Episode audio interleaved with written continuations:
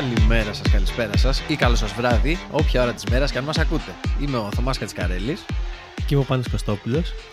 και ακούτε το Your Football Narratives, ένα εβδομαδιαίο podcast με ποδοσφαιρικά αφιερώματα για τους ρομαντικά περίεργους λάτρεις της μπάλας. Στο σημερινό επεισόδιο λοιπόν δεν θα θίξουμε ένα από τα θέματα που συνήθως ε, αναλύουμε παίχτες, ε, προπονητές ή ομάδες. Σήμερα θα μιλήσουμε για πρόεδρους και πιο συγκεκριμένα για έναν πρόεδρο τον οποίο για εμάς είναι σαν να έχεις πάρει μια εκδοχή του football manager το οποίο λέγεται president manager και να σε βάζουν και να σου λένε πάρε την ομάδα σου, την αγαπημένη σου ομάδα και διοίκησέ την. Πιστεύουμε ότι κάθε οπαδός θα διοικούσε την ομάδα του όπως, δι, όπως διοίκησε ο Μάσιμο Μωράντι την Ίντερ. Δεν μπορείς παρά να ξεκινήσεις ένα τέτοιο θέμα λέγοντας ένα πολύ απλό μπράβο πρόεδρε. Μπράβο, πρόεδρε.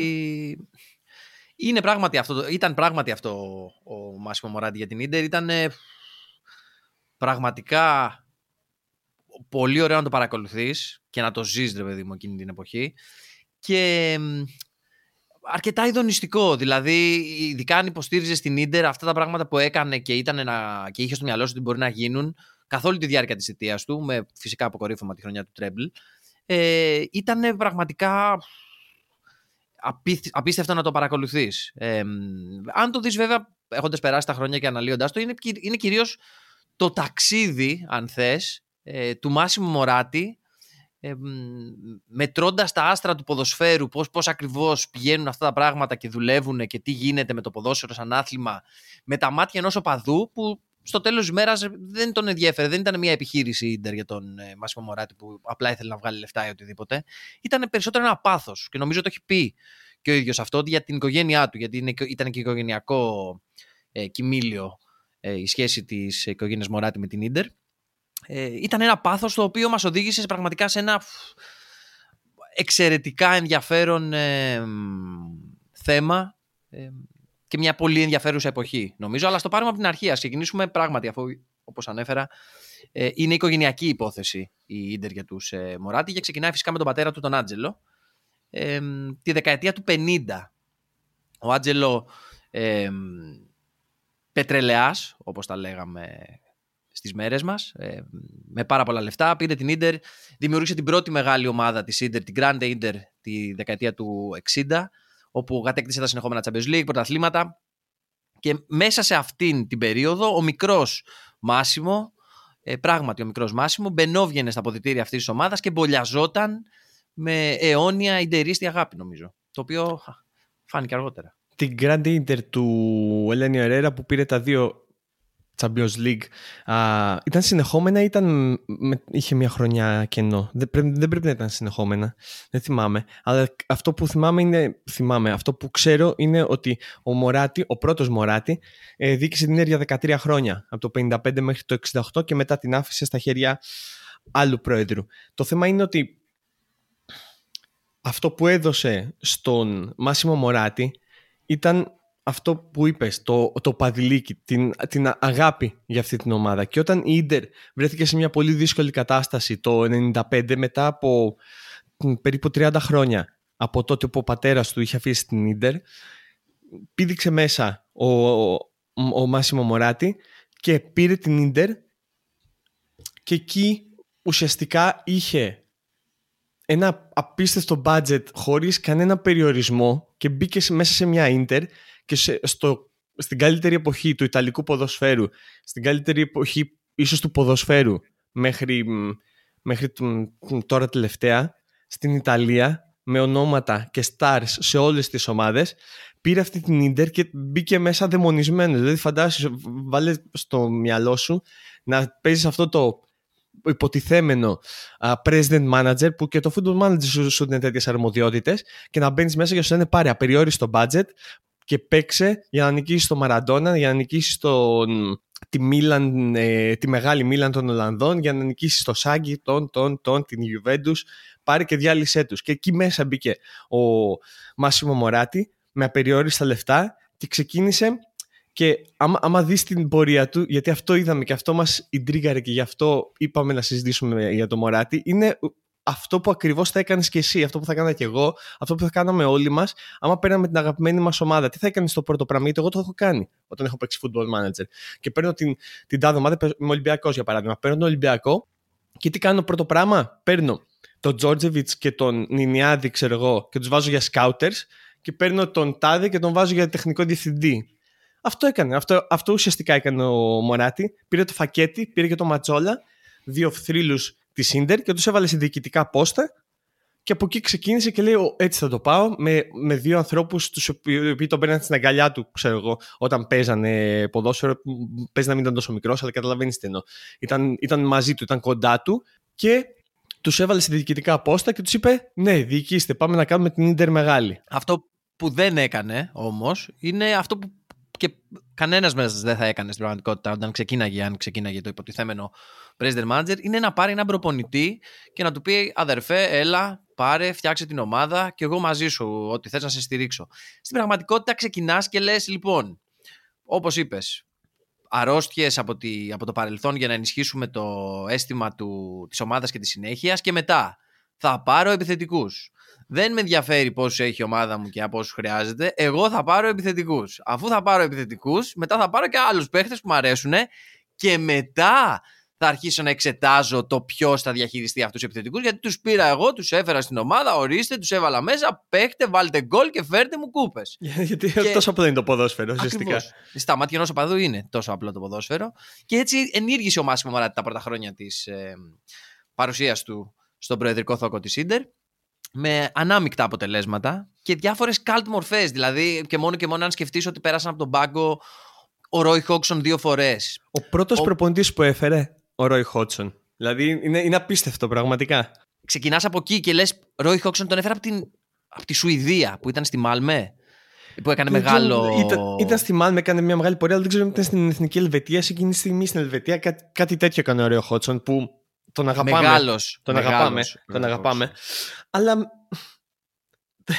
εκεί δεν το, αυτό δεν το καταλαβαίνω γιατί υποθέτω ότι εγώ ως πρόεδρος θα μπαίνα μέσα και θα έλεγα κάτσε να δω ποιος είναι ο καλύτερος προπονητής που μπορώ να φέρω ever και θα πήγαινα για να πάρω τον Σάγκη, τον Λίπη, τον οποιονδήποτε εκείνη την περίοδο. Αλλά καταλαβαίνω το, το ιταλικό τεμπεραμέντο εκείνη τη στιγμή μέσα του λέει ξέρεις κάτι, εγώ θα βγάλω τον Χότσον. Θα πάρω τον, τον είδα τον Χότσον εγώ, τον έπαιξα τον, Χότσον, με έπαιξε με τη Μάλμε, με απέκλεισε. Έτσι. Τον έχω δει στην Ευρώπη. Εγώ δεν θα πάω εκεί που πάνε οι άλλοι. Δεν θα πάω να πάρω τον προπονητή της Μπαρσελόνα, της ε, United, δεν ξέρω πια. Όχι. Θα πάω να φέρω τον Ρόι Χόξον και θα τους μαγέψω όλους γιατί όπως είπες ακριβώς, θα βγάλω και τον Χότζσον, ο οποίος αναλαμβάνει μια ομάδα στο peak της προπονητικής του, του καριέρας μέχρι εκείνο το σημείο. Δηλαδή δεν είχε ξαναλάβει σε καμία περίπτωση μια ομάδα του βεληνεκούς της Ίντερ και ούτε των πόρων που είχε εκείνη την περίοδο.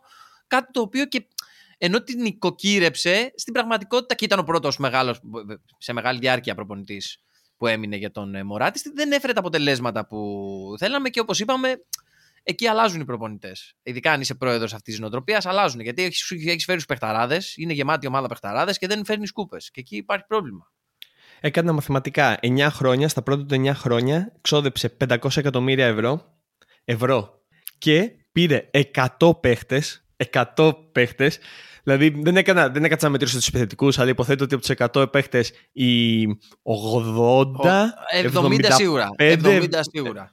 Ήταν επιθετικοί και 13 προπονητές. 9 χρόνια 13 προπονητές. Νομίζω στα πόσα χρόνια ήταν, περίπου 20, 18 χρόνια νομίζω ήταν στην Ίντερ, άλλαξε 19 προπονητές.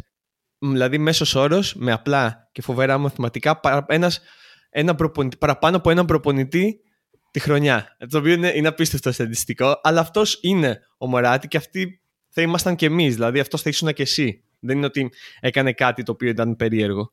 Μα είναι ακριβώς αυτό στην αρχή, ειδικά όταν ξεκινάς και ανακαλύπτεις τη σχέση σου με το ποδόσφαιρο. Φαντάζομαι, ξεκινάς και μαθαίνεις. Είναι ποδόσφαιρο, ένα άθλημα, παίζουν μέσα 11. Αυτός εκεί που φοράει για γάντια, γιατί είναι αυτός τερματοφύλακας, OK, okay, αμυντική, επιθετική. Και το πρώτο πράγμα που τραβάει το μυαλό, τουλάχιστον το δικό μου όταν ε, μυήθηκα στον κόσμο του ποδοσφαίρου, ήταν η επιθετική. Οπότε καταλαβαίνω αυτή την ψύχωση με το κοίταξε να δεις, θα φέρω 10 επιθετικούς. Παιχταράδες όλους. Σιγά σιγά όμως δεν προχωράς, ρε παιδί μου, σαν φίλαθλος παυλαοπαδό και ανακαλύπτει το ποδόσφαιρο, ανακαλύπτεις την αξία των μέσων, των αμυντικών και τελευταία ανακαλύπτεις την αξία του προπονητή. Ε, ο Μάσιμο Μωράτη, ειδικά τα πρώτα του χρόνια, έκανε ακριβώς αυτό το ταξίδι. Δηλαδή, στην αρχή έφερνε πέντε επιθετικούς το χρόνο, γιατί πρέπει να φέρουμε επιθετικούς. Το οποίο το τερμάτισε φέρνοντας σε, σε τέλη της δεκαετίας του 90 τον Ρονάλντο, τον Μπάτζιο, τον Ρεκόμπα, τον Ζαμοράνο, τον Βιέρι, τον Αντριάνο, τον ε, Μιλίτο, Δηλαδή τον Κρέσπο, τον Μπατιστούτα, όλους αυτούς σε αυτή τη διάρκεια, όλοι, όλοι αυτοί σε αυτή τη διάρκεια τους έφερε. Τους έφερνε. Έφερνε τον Βέντολα παράλληλα, ο οποίος ήταν το Χούτο. Ήταν και λίγο έτσι βιτσιόζο. Τον Καλόν. Μοχάμετ Καλόν. Και μάλιστα ο Καλόν με, με, με διαφορετικές παρουσίες ανά τα χρόνια. Ε, η Μηθρήλο, ας πούμε. Είχε τον Ομπαφέμι Μάρτινς που τον έβγαλε. Γενικά ή το είχε με τους επιθετικούς. Ε, όταν λοιπόν εσά καταλαβαίνει ότι πρέπει να φέρουμε και κανέναν αμυντικό, κανένα μέσο, επένδυσε και μετά έφερε και έναν προπονητή να τους δουλέψει. Το ξεκίνησε αυτό κάπου εκεί στα τέλη της δεκαετίας του 90, παρότι πήρε τον πρώτο, η πρώτη του κούπα ήταν το UEFA το 97, που είχε την ε, φαρδιά την υπογραφή του Ρονάλντο. Γιατί από όλους τους παίκτες που έφερε ο Μωράτη όλη τα χρόνια που ήταν στην ντερ, αυτός που μένει σε όλους είναι ο Ρονάλντο. Είναι το μπαμ ο Ρονάλντο. Ναι, είναι, είναι ο παίκτη που δεν περίμενες να φέρει η Ιντερ εκείνη τη στιγμή. Γιατί δεν μιλάμε για μια Ιντερ που κυριαρχούσε. Μιλάμε για μια Ιντερ που είχε να πάρει πρωτάθλημα νομίζω από το 89, άμα δεν κάνω λάθος. 89, ναι, με τους Γερμανούς. Οπότε δεν περίμενες να φέρει το Ρονάλντο. Και θέλω να σταθούμε στους επιθετικούς. Προφανώς θα σταθούμε στους επιθετικούς, γιατί μας αρέσει και εμάς να μιλάμε για επιθετικούς, γιατί είμαστε και εμείς οπαδοί. Και, θα, και θέλω να σταθούμε γιατί έφερε. Αυτό που μου αρέσει είναι ότι έφερε διαφορετικά είδη. Είδε άλλα, είδε άλλα έργα με τους επιθετικούς, με τον κάθε επιθετικό. Δηλαδή έφερε τον World Star, τον Ρονάλντο. Έφερε τον. Να, το βάζει με το ρεκόμπα σαν επιθετικό. Σε κάποια σχήματα τον βάζεις. Δηλαδή με τη ματιά του, του manager, τη μανατζερική, τον βάζεις. Τον πετάς εκεί επιθετικό αριστερά να αλωνίσει λίγο το και τον βάζεις. Οπότε έφερε το πουλέν του, το, τον Άλβαρο Ρεκόμπα, ο οποίος ήταν ο πιο, λέγανε ότι ήταν ο πιο ακριβοπληρωμένος στον, ε, παίχτης στον κόσμο εκείνη την εποχή όταν ανανέωσε το συμβόλαιό του. Και κάπου διάβασα ή δεν θυμάμαι τώρα σε ντοκιμαντέρ και ε, είχαν...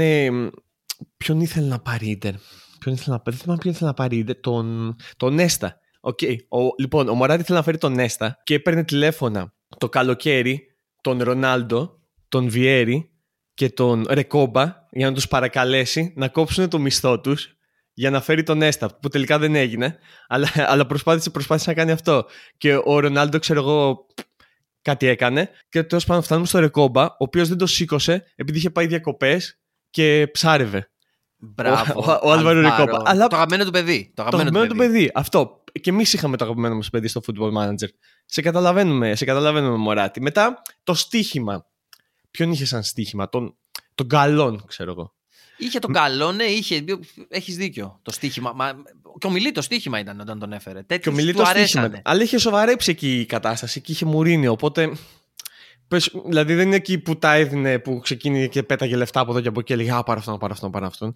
Ε, ποιο, ποιο, ποιο άλλο είδους επιθετικού είχε; Είχε το, το βετεράνο, ξέρω εγώ. Έφερνε τον, τον Πατιστούτα για έξι μήνες για να συμπληρώσει το κενό του Κρέσπο. Του Κρέσπο.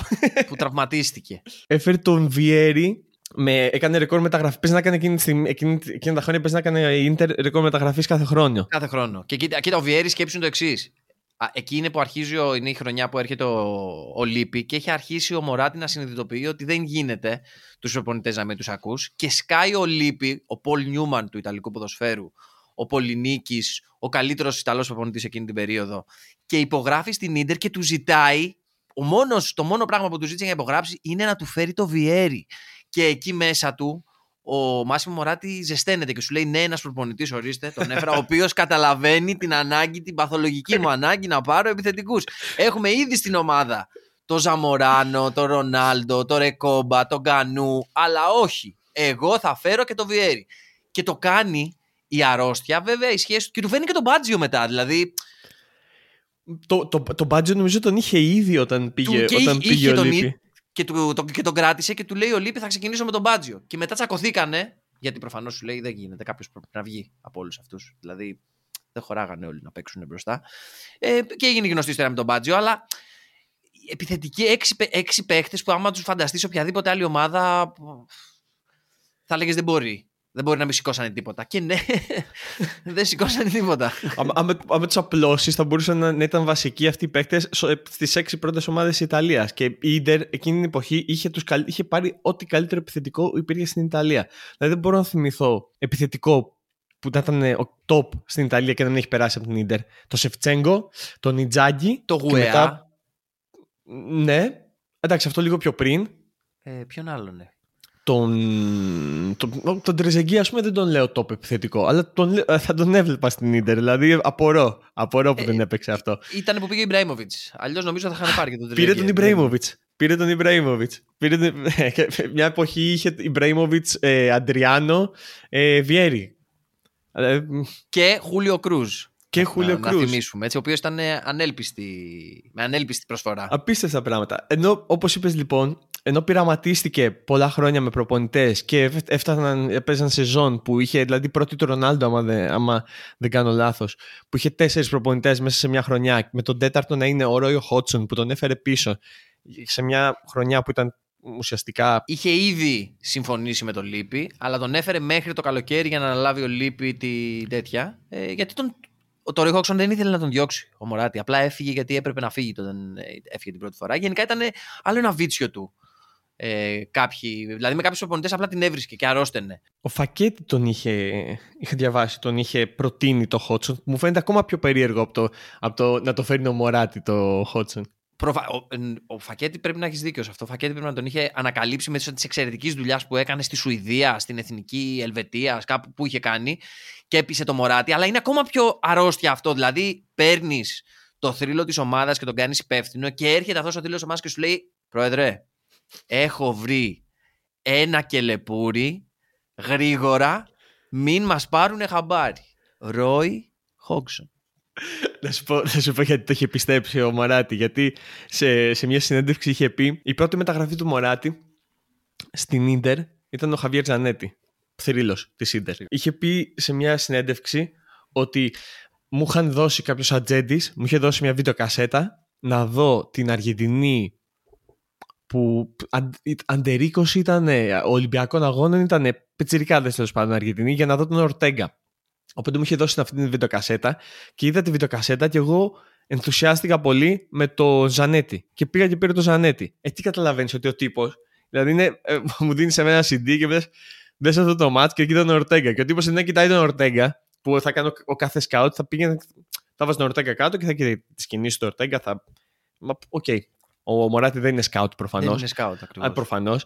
Αλλά αντί να αφοσιωθεί στον Ορτέγκα, που παιχταράς επίσης, λέει Α, αυτό, ποιο είναι αυτό το παιχτούρι δεξιά που πηγαίνει πάνω, κάτω, πάνω, κάτω, πάνω, κάτω, πάνω. Αυτόν θέλω. Φέρω μου αυτόν. Αυτό, εγώ αυτόν θέλω. Και φέρνει Γιατί το Ζανέτη. αναγνώριζε ότι βλέπουμε μπάλα εδώ. Αυτός κάνει πολλά πράγματα που δεν κάνουν άλλοι. Οπότε αυτός εκεί είναι καλός. Τον θέλω. Και φέρνει και τον Ρομπέρτο Κάρλος. Έχει αριστερά Ρομπέρτο Κάρλος, δεξιά Ζανέτη. Και τσακώνει τον Ρομπέρτο Κάρλος με τον Χότσον και φεύγει. Γιατί και ο Χότσον τον έβαζε αριστερό εξτρέμ. γιατί ο Ρομπέρτο Κάρλος δεν μάρκαρε. Και όχι μόνο αριστερό εξτρέμ, τον έβαζε σε 4-4-2. Γιατί να πούμε ότι ο Χότσον, όσο περίεργο για να ακούγεται, άλλαξε τη νοοτροπία της Ιντερ γιατί παίζανε με Λίμπερο για 150.000 χρόνια και μετά γύρισε και τους είπε: Θα μαρκάρουμε ζώνη και θα παίξουμε με 4 πίσω. Και του έκανε: Ό,τι πει ο, ό,τι πει ο προπονητής. Και δέος, σοκ, σοκ και δέος. Προφανώς. Γιατί μόνο ένας νομίζω, μόνο ο Σάκι το είχε κάνει εκεί. Στην Ιταλία. Τους είχε πει στους Ιταλούς: Άκου να δεις, θα παίξουμε. Δεν παίζουμε λίμπερο, δεν παίξετε με λίμπερο. Και τον είχε βάλει επίσης τον, τον Ρομπέρτο Κάρλος εκεί, μάλλον που εξερράγη και λέει: Δεν μπορώ άλλο. Τον είχε βάλει στο 4-4-2. Όχι αριστερό χαφ, αλλά ο αριστερός μέσος. Δηλαδή MC, αριστερό MC το Ρομπέρτο Κάρλος. Έφυγε ο Ρομπέρτο Κάρλος. Ξέρεις τι όμως. Ναι, αλλά θα σου το πω με κάθε ειλικρίνεια. Ε, ISS Pro 2 της χρονιάς 98-99 εκεί το Pro. Ναι. Με εθνική Βραζιλίας, με Ρονάλντο, να μην τον λέει Ρονάλντο, να τον λέει νούμερο 9, number 9, γιατί δεν είχαν τα δικαιώματα στο Pro. Εκεί και εγώ τον Ρομπέρτο Κάρλος εσωτερικό μέσο τον έβαλα. Ναι, αλλά εκεί, γιατί απέδιδε, απέδιδε ε, καλύτερα. Εκείνη η Βραζιλία όμως είχε. OK, okay, number 9, number 8, αλλά είχε παιχταράδες μέσα, κατάλαβες. Δεν είναι ότι. ήταν μια απλή ομάδα που είχε τρεις-τέσσερις πολύ καλούς παίχτες και λες: Αχ, θα τον πάρω τον Ρομπέρτο Κάρλος, θα τον βάλω εκεί γιατί, γιατί το αριστερό μου μπακ εκείνη τη στιγμή είναι ο Μαρτσέλο, ξέρω εγώ. Οπότε θα τον βάλω εκεί. Όχι, το αριστερό μπακ δεν ξέρω καν ποιος ήταν. Φοβάμαι, φοβάμαι να μάθω ποιος ήταν το αριστερό μπακ που πήρε τη θέση του, Ρομπέρτο Κάρλος σε εκείνη την, την εντεκάδα του, του Χότσον. Αλλά εντάξει, δεν, δεν θα αναλωθούμε στον, στον Χότσον και σε εκείνη την περίοδο. Μπορεί να ήταν και ο Ζοσελίν Ανγκλομά, ο οποίος έπαιζε και αριστερά. οπότε, οπότε, οπότε, καταλαβαίνουμε ότι είχε περάσει αυτό το στάδιο με τους προπονητές. Ξεκινώντας με τον Χότσον, ο οποίος μπορεί να πεις ότι είναι ο, ο μακροβιότερος εκείνη την περίοδο προπονητής του Μωράτη, που αυτό δείχνει πάρα πολλά. Και έφτασε στην περίοδο που φέρνει τον καλύτερο προπονητή, τον καλύτερο Ιταλό προπονητή στην ντερ. Για μένα φέρνει έναν Γιουβεντίνο, ο οποίος ήταν σε μυστική αποστολή για να διαλύσει την Ίντερ γιατί δεν γίνεται. Δεν γίνεται να έχεις αυτή την ομάδα και να τσακώνεσαι με τον Μπάτζιο. Ο Σάγκη τσακώθηκε με τον Μπάτζιο. Ο Σάγκη παίζανε μπουνιές με τον Μπάτζιο. Αλλά τον πήρε και τον πήγε στο Μουντιάλ του 94 και του λέει ακού να δεις αγόρι μου, είσαι, είσαι παιχταράς, τσακωνόμαστε, δεν με νοιάζει, Εμείς θα πάμε να το πάρουμε. Και εντάξει, ήταν άτυχη η Ιταλία και δεν το πήραν, αλλά πήγε τελικό. Αυτό είναι το περίεργο. Ότι ο Λίπη με τον Μπάτζιο δεν είχε κανένα προηγούμενο. Ότι η Ιουβέντου ήταν μια χαρά όταν, όταν είχε φύγει ο Μπάτζιο, παρότι είχε βγάλει ο Λίπη τον Τελπιέρο. Είχαν καλή σχέση. Και μάλιστα, ε, σε μια, σε μια συνέντευξη του Μπάτζιο, είχε πει ο ίδιος ότι εγώ πήγα με το που ξεκινάει η χρονιά στο γραφείο του Λίπη να μιλήσουμε και του είπα ότι εγώ από σένα θέλω μόνο να με υπολογίζεις στο rotation των, βασικό, των παιχτών που θα διεκδικούν θέση. Δηλαδή να μου δίνεις ευκαιρίες να παίζω. Και του είπε ο Λίπη, εννοείται, αλλά εγώ θέλω από σένα σαν πιο παλιός παίχτης να είσαι η, τα αυτιά μου στα ποδητήρια. Και ο Μπάτζιο του είπε, coach κοίταξε να δεις εγώ για σένα ό,τι θέλεις, αλλά Ρουφιάνος δεν γίνομαι. Και εκεί ο Λίπη του είπε, δεν σου είπα να γίνεις Ρουφιάνος, αλλά βλέπω ότι το παίρνεις περίεργα. Και έκτοτε τελείωσε ουσιαστικά την παρουσία του Μπάτζιο στην ε, πρώτη ομάδα. Δηλαδή ο Μπάτζιο έπρεπε να παίξει τρεις φορές μέχρι τα Χριστούγεννα. Και το θυμάμαι γιατί ήταν η χρονιά της Σίντερ, η πρώτη πλήρη χρονιά της Σίντερ, την οποία είχα παρακολουθήσει πλήρως στη τηλεόραση. Δηλαδή το θυμάμαι, δεν είχε, πρέπει να μην είχε χάσει και μάτς. Ήταν η χρονιά του Γιωργάτου, ήταν η χρονιά του. ήταν Ρονάλντο Μπάτζο για μένα, ήταν άλλα κόλπα. Έτσι που ξεκίνησε ο Alpha Digital να δείχνει παιχνίδια σεριά. Έτσι ακριβώς. Και αν θυμάμαι καλά, δεν θυμά... αν, ήταν από την πρώτη χρονιά, αλλά Αντρέα Παλομπαρίνη, η φωνή σου είναι η Serie A στην καρδιά μου. Πώς να το πω, έτσι, έτσι μάθαμε. Έτσι μέχρι, το είδαμε φτάσει, μέχρι να φτάσει, γιατί για μένα αυτό ήταν το απόγειο. Το peak του Alpha Digital και τη Serie A και του Παλομπαρίνη ήταν εκείνο το match, ή, ή εγώ το θυμάμαι αυτό ως ε, απόγειο, ήταν το match της Ιντερ με τη Λάτσιο. Γιατί κάποια πρέπει να μιλήσουμε και για αυτό νομίζω. Ακριβώς. Αυτό είναι, είναι κάποια χρόνια αργότερα. Επίσης, πολύ μεγάλος πόνος για αυτό το μάτς και θα μιλήσουμε γιατί είδε μετά το λύπη ο Μωράτη δείχνει ξανά ότι επιλέγει τον δρόμο του προπονητή και φέρνει ουσιαστικά αυτό που του ζητάγανε χρόνια, τον καλύτερο διαθέσιμο προπονητή στην Ευρώπη, ο οποίος ήταν ο Κούπερ εκείνη την περίοδο, ο οποίος με είχε φτάσει στη Βαλένθια σε δύο συνεχόμενους τελικούς Champions League και σου λέει ο Μωράτη, εδώ είμαστε, θα περισσότερα, φέρουμε. περισσότερα γι' αυτό μπορείτε να ακούσετε στο podcast μας για τη Βαλένθια. Ευχαριστώ. Πολύ σωστά. Παίρνει ο Μωράτη λοιπόν. Μετά το φιάσκο λύπη. Το φιάσκο λύπη ήταν. Για να το κλείσουμε πριν προχωρήσουμε στον Κούπερ, ήταν μεγάλη προδοσία εκείνη η χρονιά γιατί είναι αυτό που λες. Είχες τους καλύτερους και είχες και τον καλύτερο προπονητή, ας πούμε, στην Ιταλία, ο οποίος ήταν σε μυστική αποστολή. Δεν μπορώ να το εξηγήσει αλλιώς, γιατί έκανε και αψυχολόγητα πράγματα, το οποίο φάνηκε και στο τελευταίο μάτι σεζόν. Γι' αυτό γύρισα στο Λίπη, γιατί θέλω να κλείσω στο τελευταίο μάτι εκείνης της σεζόν, το οποίο είναι το Ίντερ. Βερόνα Ίντερ. Πάρμα. Δεν... Πάρμα. Σωστά, με την τελευταία, τελευταίο μάτι Μεγάλης Πάρμα. Και παίζουν γιατί έχουν τερματίσει ισόβαθμοι μπαράζ για το ποιος θα πάρει τη. Τη θέση, θέση την τελευταία του Champions League. Τα προκριματικά, ναι. Και ουσιαστικά πηγαίνει ο Μπάτζιο, πηγαίνει ο, Μωράτη πριν το μάτσο στον Μπάτζιο και του λέει Ρομπέρτο, εγώ σε θέλω, αν ανανεώσεις. Και του λέει ο Μπάτζιο, και εγώ Μάσιμο, σε θέλω κι εγώ, μ' αρέσει η Ιντερ, εδώ είμαστε καλά, αλλά αν μείνει ο, ο Λίπη την επόμενη χρονιά, εγώ δεν θα μείνω. Και του είπε ο Μωράτη, παιχταρά μου, μην ανησυχείς. Θα, άμα, άμα χάσουμε από την Πάρμα το playoff, θα, θα τον ε, διώξουμε το, το Λίπη. Και πάει στο μάτς αυτό λοιπόν ο, με απουσίες Ίντερ και ο Λίπη επιλέγει συνειδητά παρότι είχε κάποιες απουσίες δεν ήταν απαραίτητο να παίξει ο Μπάτζιο και ξεκινάει τον Μπάτζιο γιατί ξέρει και ο ίδιος ότι Α σίγουρα τον έχει αδικήσει και Β ότι είναι τέτοιος παίχτη που σε αυτό το μάτσα μπει και θα σκιστεί. Και γίνεται αυτό ακριβώς. Δηλαδή μπαίνει ο Μπάτζο και δίνει μια πραγματικά ραψοδία. Δηλαδή το τι έκανε σε εκείνο το μάτς το πήρε μόνος του. Τόσο απλά. Το πήρε μόνος του. Και το πήρε μόνος του ξέροντας ότι αυτό το match θα είναι το τελευταίο του στην Ίντερ γιατί έτσι σώζει τη θέση του προπονητή. Και αυτό ακριβώς έγινε. Κατέστρεψε την καριέρα του στην Ίντερ, τέλειωσε μάλλον. Τελείωσε επίσης και τη μεγάλη πάρμα της δεκαετίας του 90. Μετά από εκείνο το μάτς, η πάρμα διαλύεται, διαλύεται. Φεύγουν οι περισσότεροι παίχτε και δεν ξαναφτάνει στο επίπεδο που ήταν. Και ανανεώνει τον Λίπη, ο οποίος όμως ήταν τόσο χαλασμένη η φάση που μετά από κάποιους μήνες απολύθηκε και μάλιστα από, μετά από ντροπιαστικά αποτελέσματα. Πήραν τη θέση στα προκριματικά, αλλά αποκλειστήκαν από τη Χέλσιμπορκ. Έτσι, έτσι, έτσι. Και μετά από άλλε δύο, μία-δύο ήττες στη Σεριά, τον έδιωξε το Λίπη. Και. Εντάξει. Δεν δε, δε, δε μπορείς να περιμένεις από ένα πρόεδρο παντό μετά από. Γιατί τον Λίπη τον πήρε νομίζω το 99, οπότε είναι μετά από τέσσερα χρόνια ουσιαστικά όντας πρόεδρος να έχει οριμάσει τόσο πολύ ώστε να πει ξέρεις κάτι. Παρά τα κακά αποτελέσματα, παρά το ότι έδιωξες ένα επιθετικό και δεν, δεν το κάνεις αυτό στο Μωράτη. Δεν μου διώχνεις, μη μου διώχνεις επιθετικούς. Άσε, μη μου διώχνει επιθετικούς. Ξέρω εγώ, διώξε μου τους μέσους. Δεν με νοιάζει, αλλά μου διώξεις επιθετικούς. Διώξε μου επαρκούς επιθετικούς ώστε να πάρω άλλους, ναι. Αλλά δεν θα μου διώχνει βασικούς. Όχι Star, όχι Star. Star ποτέ. Μην, μην ακουμπάς του Star. Τους Βιέρι μου και τους Ρεκόμπα μου και τους Αντριάνο μου και τους Ζλάταν μου. Αυτούς δεν, τους, δεν θέλω να τους ακουμπάς. Έφυγε ο Λίπη. Και μετά, μετά από κάποια. έλα να παίξουμε λίγο, έλα να παίξουμε λίγο. Πήρε όπως είπες τον Κούπερ γιατί πήγε με το, για τον καλύτερο πάλι. Ήταν τόσο τραγική η προηγούμενη χρονιά που σου λέει εδώ δεν γίνεται. Πάμε σαν πρόεδρος οπαδός ε, να φάρουμε ένα προπονητή σοβαρό για να κάνει δουλειά. Και μάλιστα είναι και η πρώτη χρονιά, η πρώτη χρονιά που ο Μωράτη δεν αγοράζει επιθετικό. Ίσως πραγματικά το ότι ήρθε ο Κούπερ και του είπε «Πρόεδρε, έχουμε πολλούς. Είναι πολλοί αυτοί που έχουμε. Έχουμε Ρε, 8 επιθετικούς. Ρε, λες, αυτός πήγε σε δύο τελικούς Champions League. Μπορεί να θέλουμε, ξέρει. Θέλουμε και κανένα αμυντικό, θέλουμε και κανένα μέσο. Να το κάνουμε διαφορετικά αυτό το καλοκαίρι. Και του είπε ο, ο πρόεδρος, ξέρεις κάτι; Ναι. Και του έφερε καλούς παίχτες. Δηλαδή έφερε από τη Γαλατά. Είχε πάρει ήδη το Χακάν Σουκούρ την προηγούμενη χρονιά και έφερε τον Οκάν και τον Εμρέ. γιατί έπρεπε να γίνει τριπλέτα. ναι. Είχε πάρει το ε, Χακάν Σουκούρ.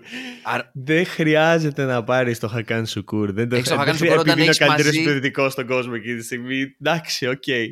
Ρονάλντο, Βιέρι, Σουκούρ.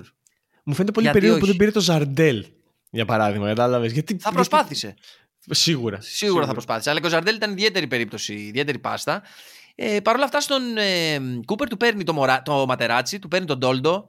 δηλαδη έφερε ωραίους παίχτες. Έχτισε, ήξερε ο Κούπερ, προφανώς. Είχε ήδη πολύ καλή μαγιά η ομάδα. Ε, νομίζω η προστίκη του, του Φρανσίσκο Φαρινός είναι που την έκανε εξαιρετική. Τον αναφέρω γιατί είχα πονέσει πολύ όταν δεν βγήκα στη μεταγραφή, γιατί είχα φάει το παραμύθι του Φαρινός. Ε, συγγνώμη για την. Ε, εντάξει. δεν, δεν, δεν, δεν υπάρχει κανένα πρόβλημα. Εντάξει. Όλοι παίξαμε football manager, όλοι ξέρουμε τον, το Φαρινός. Ε, από τη, αυτό, από, και από την Βαλένθια το είχαμε πάθει. Εκείνη τη χρονιά λοιπόν η, είναι αυτό που ανέφερες πριν το μάτς με τη Λάτσιο. Δηλαδή φτάνει η Ιντερ, πάει καλά, φτάνει μέχρι το τελευταίο μάτς πρώτη, με δύο βαθμούς μπροστά από τη, τρίτη θέση και έναν από τη δεύτερη, κάτι τέτοιο. Το... Ακριβώς, δύο τρίτη, τρίτη Ρώμα, δεύτερη, δεύτερη Juventus. Ένα, ένα βαθμό από τη Juventus, δύο από τη Ρώμα, αν δεν κάνω λάθος. Ναι. Και πάει λοιπόν η Ίντερ να παίξει στη Λάτσι, στο Λάτσιο, με τη, στη Ρώμη, με τη Λάτσιο, την αδιάφορη Λάτσιο. Δηλαδή τη Λάτσιο δεν την ένοιαζε καθόλου. Σου λέει δεν με νοιάζει. Και μάλιστα η Λάτσιο με την Ίντερ έχουν Καλές Υπάρχουν καλές σχέσεις μεταξύ των οπαδών τουλάχιστον. Οπότε πάμε σε ένα μάτσο το οποίο πολύς κόσμος έλεγε Πάμε να δούμε το αβαβά μάτσο που η Ιντερ θα πάρει πρωτάθλημα. Και πάει το μάτσο και ξεκινάει εξαιρετικά. Δηλαδή βάζει γκολ ο Βιέρη 0-1 και είμαστε ωραία. Είναι, ήταν ηλιόλουστο το μάτς γιατί ήταν μεσημέρι, ναι, ναι, το θυμάμαι ναι, ακόμα. Ναι, ναι, μεσημέρι, ντάλα μεσημέρι, ήλιος. Και η, η, κατάσταση είναι ωραία. Η, η Λάτσιο ισοφαρίζει. Η Ίντερ ξαναπροηγείται και εκεί γίνεται μια παράνοια. Δηλαδή αρχίζουν και πλακώνονται οι παίχτες ε, ξενερώνουν, βλέπεις ότι πέφτει όλο, ό, όλη η ψυχολογία και καταλαβαίνεις κάποια στιγμή από το, από το προς το τέλος του παιχνιδιού ότι έχει γυρίσει και η Λάτσιο βάζει άλλα δύο γκολ. Με μάλιστα ένα γκολ είχε βάλει και ο Σιμόνο Ιντσάγκιο μετέπειτα προπονητής της Ιντερ. Ε, και είναι ένα μάτσο το οποίο κανένας δεν το πιστεύει. Δηλαδή, θυμάμαι ο Πομπόρσκι έβαλε δύο γκολ αν θυμάμαι καλά για τη Λάτσιο. Πομπόρσκι βάλε το πρώτο. Δεν ξέρω, δεν ξέρω αν έβαλε, έβαλε κι άλλο. Απίστευτο. Νομίζω ότι έβαλε δύο γκολ ο Πομπόρσκι. Δηλαδή είμαι, είμαι πολύ σίγουρος γι' αυτό. Είμαι σχεδόν σίγουρος. Και η Λάτσιο κερδίζει 4-2 και η ντερ χάνει το πρωτάθλημα εκείνη τη τελευταία αγωνιστική. Και δημιουργείται πραγματικά ένα σοκ. Γιατί είναι το καλοκαίρι που ο Ρονάλντο είχε επιστρέψει τους τελευταίους μήνες από το δεύτερο τραυματισμό του ε, και προσπαθεί να βρει ε, fitness και μάλιστα είναι το match το οποίο παίζει ο Ρονάλντο και λέμε ok είναι το match για να σβήσουμε τους κακούς δαίμονες ήρθε η ώρα να τα τελειώσουμε όλα θα πάρουμε το πρωτάθλημα και θα, θα προχωρήσουμε μπροστά διαφορετικά δεν γίνεται αυτό και έχουμε το, μετά το καλοκαίρι του Μουντιάλ του 2002 στην Κορέα όπου το παίρνει η Βραζιλία με, τα, με, με, τη γνωστή μεγάλη εμφάνιση του Ρονάλντο και του τουρνουά και φτάνουμε στην επόμενη χρονιά του Κούπερ που ο Μωράτη πλέον όριμος, είπαμε πιστεύουμε τον προπονητή, θα, θα, δεν θα του πάρω πολλούς επιθετικούς, θα του πάρω μόνο τον Κρέσπο. Και παίρνει τον Κρέσπο. Αλλά τον Κρέσπο δεν τον πήρε έτσι, τον πήρε γιατί ο Ρονάλντο μετά το, το Μουντιάλ είχε αποφασίσει να φύγει και πίεσε και έφυγε τη, στο τέλος της μεταγραφική περίοδου, αν θυμάμαι καλά. Πήγε στη Ρεάλ και για να τον αντικαταστήσει έφερε τον ε, Κρέσπο. Ε, αλλά η πραγματικά μεγάλη μεταγραφή εκείνης της χρονιάς είναι ο Φραντσέσκο Κόκο. τον οποίον παίρνει η Ίντερ από την Μίλαν σε μια κλοπή και δίνει μόνο, μόνο τον Κλάρεν Ζέντορφ. Πάρτε τον. Για ε, σας. Τα έκανε αυτά, αυτά, αυτά τα ντύλια, τα έκανε ο, ο Μωράτη. Έχει δώσει, έχει δώσει και τον Πύρλο. Μην ξεχνάμε, μην ξεχνάμε ποτέ αυτές τις, ε, τα σουρταφέρτα ας πούμε. Άλλαξε αυτό στα τελευταία του χρόνια, αλλά, στην, αλλά πώς να σου το πω, του είχαν φάει πολλά χρήματα του Μωράτη. Του είχαν ε. φάει οι managers και οι αντίπαλες ομάδες του είχαν φάει πολλά λεφτά. Πάρα πολλά λεφτά. Δηλαδή είχε πληρώσει υπεραξία σε συμβόλαια, μεταγραφές, ατζέντιδες. Απίστευτη, απίστευτη υπεραξία. Και έκανε ντύλια της πλάκας, θα πω. Όπως, όπως αυτά που διώχνανε Ζέντορφ και Πύρλο και τα λοιπά. Και εκεί το θέμα είναι ότι μετά από τον Κούπερ άλλαξε το παραμύθι πάλι στο κεφάλι του με τον top manager και είδε άλλο έργο και το πήγε και λέει, και λέει πάμε Ιταλικά και μετά λέει όχι μόνο Ιταλικά θα πάρω τον καλύτερο, τον, όχι τον καλύτερο, το πιο Πώς να το πω; Το πιο στυλάτο, το, το πιο. Το, όχι το πιο όμορφο. Όχι το πιο όμορφο. Ήτανε σε αυτό ήταν πιο όμορφος. Όχι, ήταν, ήταν πιο όμορφος. Ήθελα να πω αυτό το προπονητή με το μεγαλύτερο potential. Το είναι όχι, σε, τη μορφή, την Ιταλική μορφή με το μεγαλύτερο potential. Γιατί και σαν παίχτης ο Ρομπέρτο Μαντσίνη ήταν παίχτη που προκαλούσε το πάθος όπου και αν αγωνίστηκε, είτε θετικά είτε αρνητικά. Είχε μεγάλο potential και σου λέει ο Μωράτη, τέρμα τελείωσε. Έφερα τον Κούπερ, δεν δούλεψε. Έφερα τον Λίπι, δεν δούλεψε. Έφερα τον ε, Αλμπέρτο Ζακερόνι. Να μην ξεχάσουμε. ναι, εντάξει. Αυτή ναι, μια, αναφορά, μια αναφορά στον Μια αναφορά στον Αλμπέρτο Ζακερόνι, ο οποίος νομίζω είναι και αυτός ο οποίος σχεδόν τελείωσε τον Βιέρι από την ε, Ίντερ. Παρ' όλα αυτά, μετά σου λέει: Κοίταξε να δεις, ήρθε η ώρα να φέρουμε κάτι ιταλικό, νέο αέρα, μοντέρνες ιδέες για το ποδόσφαιρο και πολύ τηλεοπτικό. Και φέρνει τον Ρομπέρτο Μαντσίνη και του βγαίνει. Εν τέλει, βέβαια, και είναι και, μια χρονιά, είναι και η χρονιά στο Ιταλικό ποδόσφαιρο που τα πράγματα είναι λίγο περίεργα γενικά. Είμαστε στην αυγή λίγο πριν σκάσει ε, το Καλτσιόπολης, αλλάζει το ποδόσφαιρο. Παρ' όλα αυτά, ο Μωράτη συνεχίζει και σου λέει εδώ. Εντάξει, του είχε βγει. Του βγήκε από την αρχή, δηλαδή πριν το Καλτσιόπολης, γιατί θα Μπορείς να πεις ότι τα πρωταθλήματα του Μαντσίνη ήταν όταν είχε πέσει η Juventus, το πρώτο ήταν που τους το είχαν δώσει, ε, χωρίς, είχαν βγει τρίτη και τους είχαν δώσει λόγω Καλτσιόπολι, αλλά πριν, στις πρώτες δύο χρονιές, άμα δεν κάνω λάθος, πήρε δύο κύπελα. Ναι. Έχτισε ο Μαντσίνη, ήταν, πρέπει να είναι ο μακροβιότερος προπονητής του, της εποχής Μωράτη είναι, υποθέτω. Είναι ο, υποθέτω. Όχι είναι ο Μαντσίνη, με τέσσερα θα χρόνια. έκπληξη να μην είναι ο Μαντσίνη. Και μετά ε, ουσιαστικά, OK, okay, τέλειωσε η Juventus γιατί έπεσε κατηγορία. Τη πήρε τον Ιμπρέιμοβιτ Ίντερ από τη Juventus γιατί καλά, εδώ, εδώ, εδώ, έπαιρνε, εδώ έσκαγε για να πάρει άλλους επιθετικούς. Τώρα δεν θα παίρνει αυτό το κελεπούρι να έχει πέσει η Juventus. Και να, να γενικά πήρε, πήρε, παίχτες, πήρε παίχτες από τέτοια. Αλλά σκέψου ότι ο Μαντσίνη με κάποιο μαγικό τρόπο αντιπροσωπεύει και την αντίστοιχα ορίμανση του Μάσιμο σε σχέση με το ποδόσφαιρο, γιατί πλέον δεν παίρνει επιθετικούς, αν το πούμε τόσο απλά, και έχει φτιάξει ένα από τα πιο all-star κέντρα που μπορείς να θυμηθείς και στην άμυνα έχει κάνει καλή δουλίτσα, Αλλά στο κέντρο και μόνο το γεγονός ότι υπάρχουν παίχτες όπως ο Στάνκοβιτς, ο Φίγκο, ο Βερόν, ο Κίλι Γκονζάλες, ο Καμπιάσο. Αυτοί υπάρχουν μέσα σε αυτό και αλλάζει και η οπτική του με το, με το άθλημα του ποδοσφαίρου. Παράλληλα, όταν βρίσκεις την ευκαιρία, όχι απλά παίρνει παίχτες από την Juventus, την αποψηλώνει. Δηλαδή, Ναι. σκέψου ότι εκείνη τη χρονιά το κέντρο της Ιντερ ήταν ο Στάνκοβιτς, ο Φίγκο, ο Βιεϊρά, ο, Ο Βιερά τον πήρε Καμπιάσο, από τη Juventus. ο Σολάρη, ο Ολιβιέ Ντακούρ. Ο γιατί είπαμε, Σολάρη. ο Σο... Εννοείται, Σαντιάγο Σολάρη. Έπαιξε Μαριάνο στην Ίντερ ο Γκοντζάλες. Σολάρη. Ε, κυρίες και κύριοι, έπαιξε Φυσικά στην Ίντερ ο έπαιξε Σολάρη. στην Ίντερ ο Σολάρη. Ε, η επίθεσή του γενικά υπήρχαν κάποιες σταθερές, οι οποίες, ας πούμε, ναι, μεν πήρε τον Ιμπραήμοβιτς, είχε τον Κρούζ, είχε τον Αντριάνο, είχε τον Γκρέσπο και είχε φυσικά τον Αλβάρο Ρεκόμπα, ο οποίος υπήρχε συνέχεια Ναι, ασταμάτητα. Ε, Μέχρι να πάει στον Πανιόνιο. και το Λάμπρο Χούτο, να τονίσουμε, σε μια χρονιά που έδιωξε μόνο τον Ομπαφέμι Μάρτινς. Άλλο είναι επιθετικό. Ακριβώς. Ε, αλλά γενικά υπάρχει η ωρίμανση του Μωράτη σαν οπαδό πρόεδρος μέσω της θητείας του Μαντσίνη, ο οποίος κάνει καλή δουλειά. Δηλαδή, παρότι είναι μεν λείπει η Juventus, έχει φτιάξει μια καλή ομάδα και το, ο στόχος είναι η Ευρώπη. Και δυστυχώς εκεί δεν γίνονται τα πράγματα. Ε, Ναι, γιατί, γιατί εκεί ο, εσύ, εγώ και ο παδός θα πει κοίτα, ξέρεις κάτι, ε, έφτιαξα μια ομάδα η οποία πήρε 4-5 συνεχόμενα πρωταθλήματα, αλλά εγώ δεν μου αρκεί πλέον αυτό. Εγώ θέλω η ομάδα μου να πάρει το Champions League. Φέρε μου το Champions League. Εγώ θέλω το Champions League. ειδικά Είδε αν το- είσαι ο Μωράτη που έχεις μεγαλώσει παίρνοντας τα Ακριβώς. ευρωπαϊκά με την με, Grande. με, το, με, το, με τον πατέρα σου ουσιαστικά να έχει, τη, με- να έχει κάνει τη μεγάλη ίντερ που έχει πάρει τα δύο ευρωπαϊκά, τα, δύο, τα μόνα ευρωπαϊκά, ενώ τα μόνα Champions League της ίντερ μέχρι εκείνη τη στιγμή, λογικά ο, ο στόχος σου από εκεί και πέρα αυτή τη στιγμή που κυριαρχείς στην Ιταλία και άνετα Μπορείς να πεις: OK, η Juventus ήταν κάτω και τα λοιπά. Η η Μίλαν είχε πέσει και αυτή είχε φάει πρόστιμο και βαθμούς. Αλλά εκεί ο στόχος είναι να πάρεις το Champions League. Και ξέρεις κάτι. Νομίζω από αυτό που βλέπω αυτή τη στιγμή στο μυαλό μου από τους προπονητές που έχει πάρει, που δεν έχει καμία λογική, είναι, είναι ασυνάρτητο αυτό που έχει κάνει με, όλ- με σχεδόν όλους τους προπονητές. Εκτός από τον Κούπερ, θα πω. Από τους άλλους προπονητές είναι ασυνάρτητο, ακόμα και ο Λίπη για μένα. Ενώ ήταν ο καλύτερος Ιταλός προπονητής εκείνη την εποχή και τα λοιπά, και μετά πήγε και πήρε και το, και το Μουντιάλ με την Ιταλία. Δεν ήταν ένας προπονητής Ίντερ. Αλλά ο Μωράτη είδε στον Μουρίνιο ο, όχι μόνο ότι είναι παγκόσμιας κλάση προπονητής, αλλά ο Μουρίνιο είναι προπονητής Ίντερ. Δηλαδή, όπως είναι ο Σιμεώνη για παράδειγμα για μένα, είναι προπονητής Ίντερ, αν και δεν έχει πάει.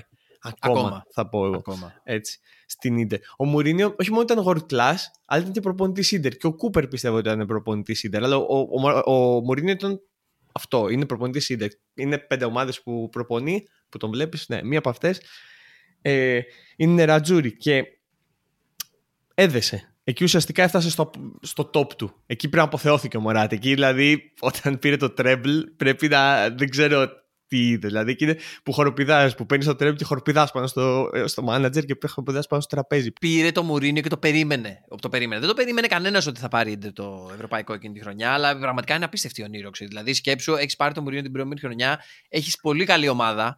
Δηλαδή, στο ενδιάμεσο έχεις προσθέσει το, το Maicon που εκείνη την εποχή απλά ήταν το καλύτερο, ένα από τα καλύτερα δεξιά μπακ. Είχες ακόμα τους παίχτε σου σε πολύ καλή ηλικία, αλλά στα μεγαλώματα. Δηλαδή, σκέψου ότι όλοι του οι καλοί παίχτε ήταν κοντά στα 30, λίγο πάνω, λίγο κάτω, οι οποίοι ήδη ψάγανε και ουσιαστικά Μιας φέρνει. χρήσης.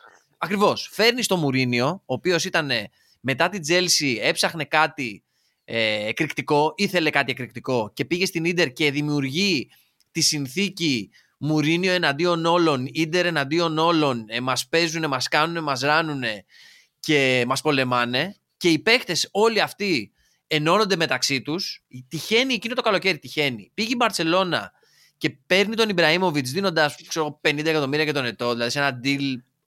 Αντί, ό,τι, το, ό,τι πάθαινε ο Μωράτη το έκανε για ένα Ακριβώς. καλοκαίρι. Ό- Ό,τι το έκανε με έκανε- τον Πύρλο και τον Ζέντορφ το έκανε δηλαδή το καλύτερο deal όλων των εποχών. Απλά. Και τους τελειώνει ουσιαστικά γιατί δίνει αυτά τα. και παίρνει τον Σνάιντερ κόψοχρονιά από τη Ρεάλ, η οποία εκείνη την περίοδο ήταν σε άλλη μια φάση, δεν ξέρουμε τι κάνουμε.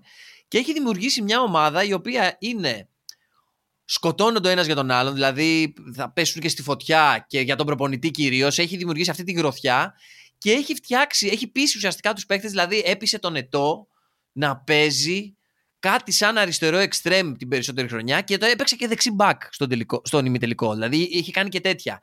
Είχε παίχτες όπως ο Τιάγκο Μότα και ο Καμπιάσο στο κέντρο, οι οποίοι ήταν αλληλοσυμπληρωματικοί ο ένας με το μυαλό και ο άλλος με το πόδι, ας πούμε, και την κλωτσά. Είχε τον Diego Μιλίτο στο, σε μια χρονιά ονείροξης επιθετικού, ενός επιθετικού Απίστευτο. 30 χρονών, ο οποίος δεν είχε παίξει ποτέ σε μεγάλη ομάδα, σκάει στην ντερ και κάνει αυτά. Ε, έδεσαν όλα μεταξύ. Δηλαδή, Γκόραν Πάντεφ. Ο Γκόραν ο Πάντεφ είχε πολύ μεγάλο ρόλο σε εκείνη Ναι, την ναι. ομάδα γιατί ακριβώς είχε τον work rate και ο Στάνκοβιτ και όλοι Ο για να Γκόραν Πάντεφ πολεμήσουν. έπαιζε, έπαιζε δεξί χαφ σε Έτσι. εκείνη την ομάδα. Γιατί τον Ετώ μπορείς να το καταλάβεις στο αριστερό χαφ, γιατί είναι γρήγορος, είναι ψιλοκοντό, ξέρω εγώ, είναι. Παστελαδόρ. Είναι, είναι, είναι παστελαδόρ, είναι μαμούνι, αλλά ο Γκόραν Πάντεφ να παίζει, να παίζει δεξί χαφ. Δεν ξέρω τι έργο είδε και ο Μουρίνο. Βέβαια βγήκε αυτό το έργο, αλλά δεν ξέρω τι έργο είδε. Έργα Μουρίνι ότι το 2010, έργα που θέλαμε να δούμε ε, εκείνα τα χρόνια, ε, όπως και μας οδή, οδήγησε ουσιαστικά αυτή η επιλογή ήταν το, το τελευταίο κομμάτι του puzzle που έλειπε για τον Μωράτη και φτάνει πραγματικά όχι μόνο σε επίπεδα να φτάσει την ίντερ του πατέρα του και την ίντερ μέσα στην οποία μεγάλωσε, αλλά ουσιαστικά κάνει κάτι το οποίο δεν έχει ξανακάνει η Ιταλική ομάδα ε, σε εκείνο το σημείο. Κάνει το treble, γράφει με ολόχρυσα γράμματα το όνομά του ε, στα βιβλία της ιστορίας Σίντερ και το όνομα της Σίντερ στα βιβλία της- του Ευρωπαϊκού Ποδοσφαίρου και του Παγκόσμιου και σαν πραγματικά μεγάλος οπαδός πρόεδρος ε, κάνει αυτό που δεν έπρεπε να κάνει. Δηλαδή δεν αποδεικνύεται αδίστακτος, ανανεώνει τα συμβόλαια όλων αυτών των παιχτών για μια τετραετία με 10 εκατομμύρια τον καθέναν και ουσιαστικά η Ίντερ, ο Μουρίνιο φεύγει, έρχεται, γίνεται ξανά το πείραμα, διώχνω τον Μουρίνιο και φέρνω τον Μπενίτεθ, το οποίο γενικά σαν πείραμα είναι ρε παιδί μου σαν να ρίχνεις αποφρακτικό σε σωλήνες. Δηλαδή, ό,τι και να έχει, ό,τι δουλειά και να κάνει ο Σωλήνας, αυτός για τους επόμενους δύο μήνες δεν θα δουλεύει σαν Σωλήνας. Όπως και έγινε στην ντερ ε, και πέρασαν πολλά χρόνια μέχρι που. ε, δεν έχει δεν ξαναφτάσει σε αυτό το επίπεδο η ντερ ε, μετά και τις αλλαγές της ιδιοκτησίας κτλ. Οπότε έτσι έκ- έκλεισε λίγο άδοξα στα μάτια μου ο, ο κύκλος του Μωράτη στην ε, ομάδα γιατί παρότι σαν πρόεδρος ήταν ειδονή για τους οπαδούς ε, ο Μωράτη, είχε τα θέματά του, δηλαδή παρετούθηκε σε διαφορετικά σημεία, έβαζε άλλα, έκανε ράνε και στο τέλος δεν φρόντισε για τη διάδοχη. Δηλαδή η διάδοχη κατάσταση του Μωράτη στην Ίντερ δεν... Εντάξει, ναι, αυτό έγινε, αυτό έγινε και με, με τη Μίλαν, με τον Μπερλουσκόνη, ουσιαστικά. Ναι, δεν έκανε, δεν έκανε, δεν άφησε πίσω του, δεν μπορώ να το πούμε συντρίμια. Όχι, αλλά αυτός που διάλεξε να τον αντικαταστήσει ήταν απατεών. Ναι, ήταν απαταιών, ναι. Δεν ξέρω άμα τον κορόιδεψε και αυτόν όπως κορόιδεψε και τους οπαδούς, όπως και τους κορόιδεψε όλους ε, τη Ίντερ, αλλά ναι, εκεί, εκεί έκανε λάθος. Αλλά πώς αλλιώς θα τέλειωνε; Δηλαδή έτσι πρέπει να Ναι, τελειώσει. έχεις δηλαδή δίκιο. πώς αλλιώς θα τέλειωνε η ιστορία του Μωράτη με την Έχεις Ίντερ. δίκιο. Έτσι ακριβώς, έτσι ακριβώς μπορούσε να τελειώσει. Κοίτα, 18 χρόνια, 5, 5 κούπες, 5 πρωταθλήματα. 4 κύπελα, ένα Champions League, ένα, ένα UEFA. Δεν είναι αποτυχημένος, προφανώς, γιατί και από το treble και μόνο δεν είναι αποτυχημένος. Είναι επιτυχημένος. Με τα λεφτά που έχει χαλάσει, με τα χρόνια που είναι, με αυτό που θα μπορούσε να κάνει, με, το, με όλο το potential αυτό που είχε αυτή- εκείνη η ομάδα, είναι επιτυχημένος. Ξέρεις τι, με το χέρι στην καρδιά ρε παιδί μου, δεν λες εύκολα ναι, είναι πετυχημένος. Αλλά σαν ένας οπαδός της Ίντερ, σαν ένας φίλαθλος της Ίντερ, ε, από μικρός, ξέρεις τι, το Μωράτη θα τον θυμάμαι για πάντα ως αυτόν που, με, που έκανε την Ίντερ να φαντάζει, να φαντάζουν όλα δυνατά. Δηλαδή μπορούσες να πίστευες ότι θα μπορούσε να γίνει το οτιδήποτε. Να χτυπήσεις κάθε κούπα, να είσαι πραγματικά εκεί κάθε χρονιά και πάντα είχε και το βίτσιο ότι ουσιαστικά ό,τι χάλασες το χάλασες και μόνος σου. Δηλαδή δεν είναι ότι δεν είχες παίχτες, αλλά δεν είχες σωστούς προπονητές, δεν τους εμπιστεύτηκες, δεν έκανες αυτά που που θα μπορούσες να κάνεις εξ ολοκλήρου. Παρ' όλα αυτά, αυτό είναι κομμάτι του πορωτικού συναισθήματος που έβγαλε ο Μωράτη για την ντερ για μένα. Δηλαδή, για μένα ναι, είναι υπερπετυχημένος. Και μια, και μια άλλη ερώτηση, βασικά η τελευταία ερώτηση. Είναι πρόεδρος οπαδός ή είναι οπαδός πρόεδρος; Ο παδός πρόεδρος. Πρώτα ο παδός και μετά πρόεδρος. Πρώτα οπαδός. Και φάνηκε και από τον τρόπο που διαχειρίστηκε πάρα πολλά θέματα της ομάδας. Πρώτο ο παδός και μετά πρόεδρος. Δηλαδή, ήταν και συναισθηματικός. Ήταν αυτό που ήθελες να έχεις στον προεδρικό θόκο, νομίζω. Ωραία, λοιπόν, κοίτα. Θα θέλουμε να ρωτήσουμε και εσάς, γιατί δεν μας έρχεται κάποιος ένα τέτοιο 38 παράδειγμα στο μυαλό, σαν τον, σαν τον Μάσιμο Μωράτη. Θα θέλουμε να ρωτήσουμε άμα είναι το παράδειγμα οπαδού προέδρου, άμα υπάρχει κάποιος άλλος οπαδό πρόεδρο, άμα πιστεύετε ότι είναι ο τελευταίος οπαδό πρόεδρο, γιατί έτσι φαίνεται, ο τελευταίος οπαδό πρόεδρο μεγάλης ομάδας, μιλάμε για ομάδα βεληνικού, ευρωπαϊκού βεληνικούς. Και να μας πείτε ποια είναι η άποψή σας για το, για το Μωράτη. Δηλαδή πιστεύετε, όπως πιστεύουμε και εμείς, ότι ο, θα ήταν διαχειρίστηκε την ομάδα όπως θα διαχειριζόταν ο καθένας από εμάς που θα έπαιρνε την ομάδα που υποστηρίζει για να την πάει ψηλά σε ένα παιχνίδι σαν το president manager ή απλά ήταν ένας τύπος ο οποίος έκανε το παιχνιδάκι του, έριξε τα λεφτάκια του, 1,5 δισεκατομμύρια ευρώ να τονίσω εδώ, σε μια Ίντερ η οποία πήρε κάποια πράγματα, αλλά ουσιαστικά δεν ήταν εκτός από κάποιες χρονιές κυρίαρχη στην, στην Ευρώπη. Μπορείτε να μας απαντήσετε σε αυτό το ερώτημα και να μας πείτε ό,τι θέλετε σε Instagram, Facebook αλλά και στην ενότητα με, το, με τα comments στο site μας. Σας ευχαριστούμε για το χρόνο σας. Είμαστε οι Your Football Narratives. Είμαι ο Πάνος Κωστόπουλος. Και είμαι ο Θωμάς Κατσικαρέλης. Σας ευχαριστούμε πολύ. Καλή συνέχεια. Ciao. Ciao.